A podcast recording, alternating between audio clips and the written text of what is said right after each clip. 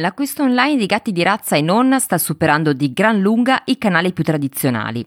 A cosa è bene prestare attenzione per evitare truffe?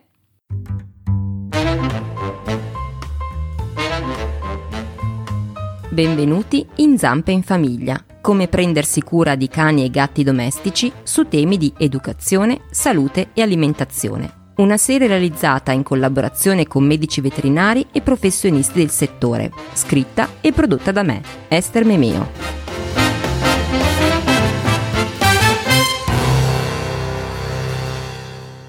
Puntata numero 7 di Zampe in Famiglia e oggi parliamo di adozione di gatti, in particolare su come e dove acquistarli e che informazioni è bene chiedere.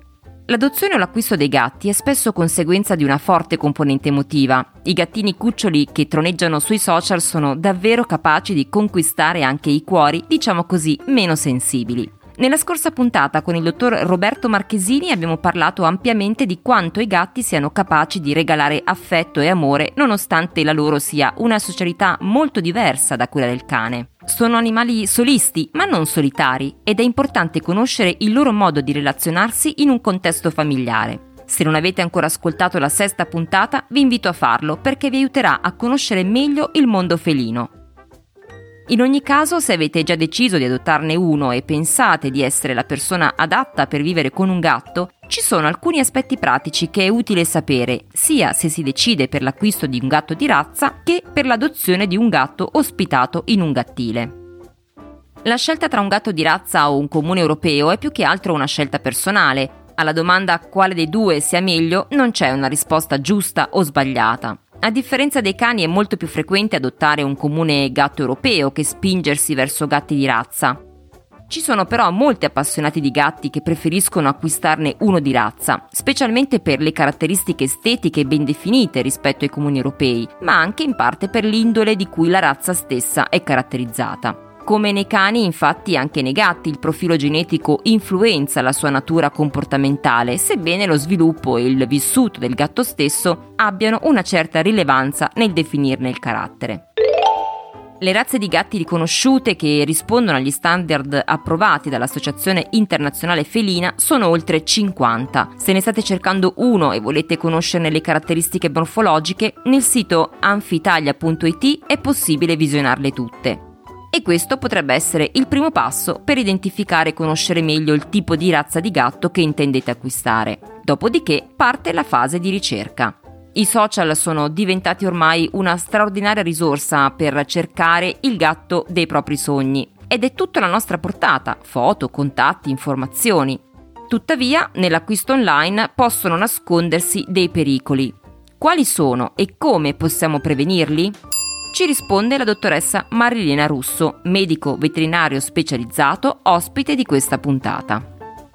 L'acquisto di un gatto di razza dovrebbe procedere seguendo un iter, partendo appunto dalla razza verso cui si è orientati, le sue problematiche, il budget che si ha a disposizione e la scelta del canale da utilizzare per l'acquisto. Appunto i canali sono vari e ora più che mai l'acquisto online diciamo che vince su tutto. Esistono annunci di privati uh, su diverse piattaforme che però spesso um, si possono dimostrare non proprio conformi a quanto richiesto, anche, potendo anche cadere in vere e proprie truffe. Quindi consiglio di rivolgersi ad allevatori qualificati che abbiano esperienza uh, sul, sul, campo e relativamente alla razza che si, si desidera acquistare, uh, che i felini quindi siano registrati presso associazioni a libri genealogici che comportano delle, delle regole precise a cui quindi l'allevatore dovrà attenersi scrupolosamente. Le associazioni nazionali eh, riconosciute sono l'ANFI e l'ENFI. Il, go- il, gatto dovrà quindi essere poi ceduto con dom- documentazione specifica, quale pedigree, vaccinazioni, registrazione, eccetera, e eh, occorre sempre ricordare che l'acquisto rientra nell'ambito della compravendita. Se l'allevatore onesto non avrà difficoltà nel rispondere e fornire le informazioni richieste anche di ambito sanitario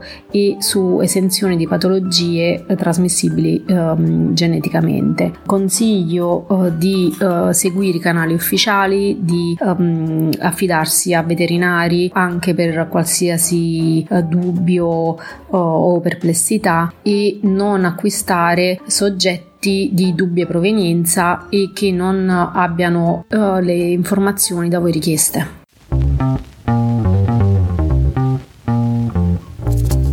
Allevatori ufficiali quindi che adempiano all'iter stabilito dalle associazioni preposte per l'acquisto di animali di razza.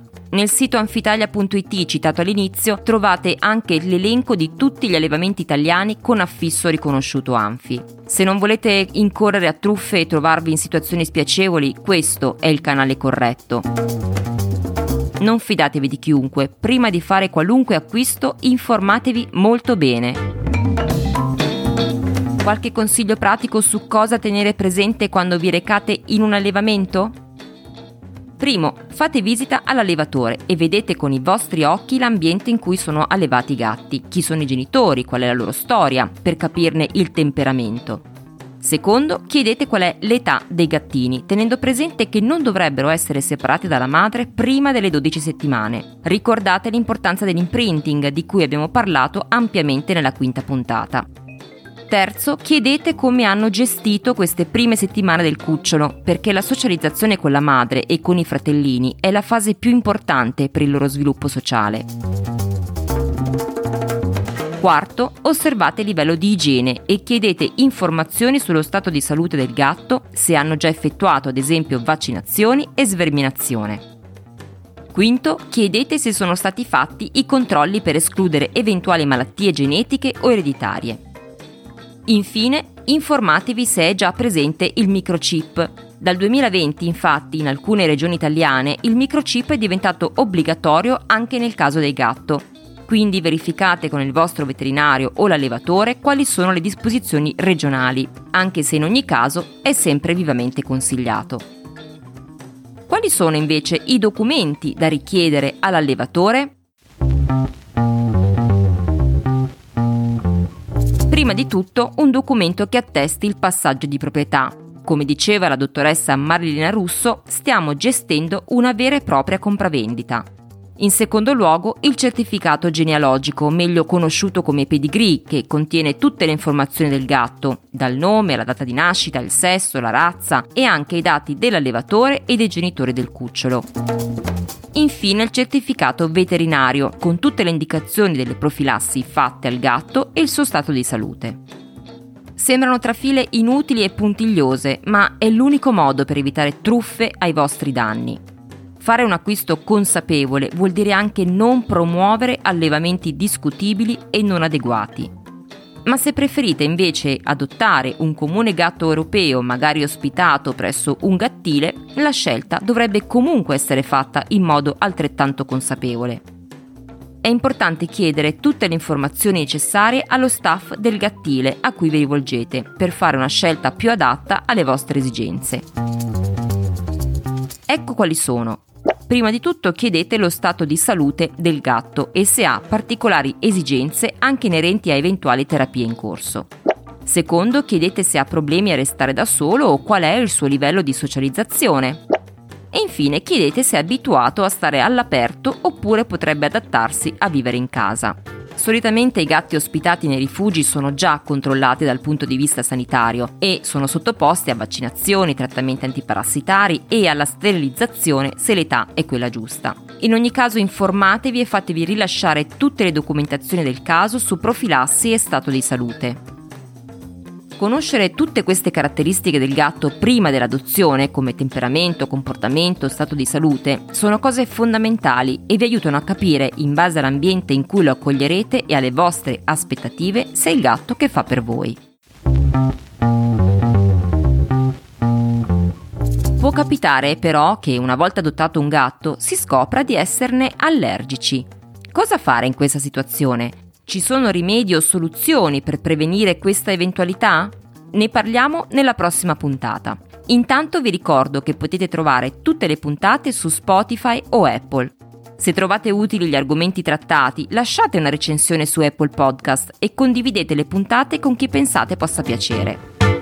Nel nostro canale Telegram di Zampe in Famiglia e sul nostro profilo Instagram troverete invece tanti contenuti extra e curiosità che nel podcast non verranno trattate.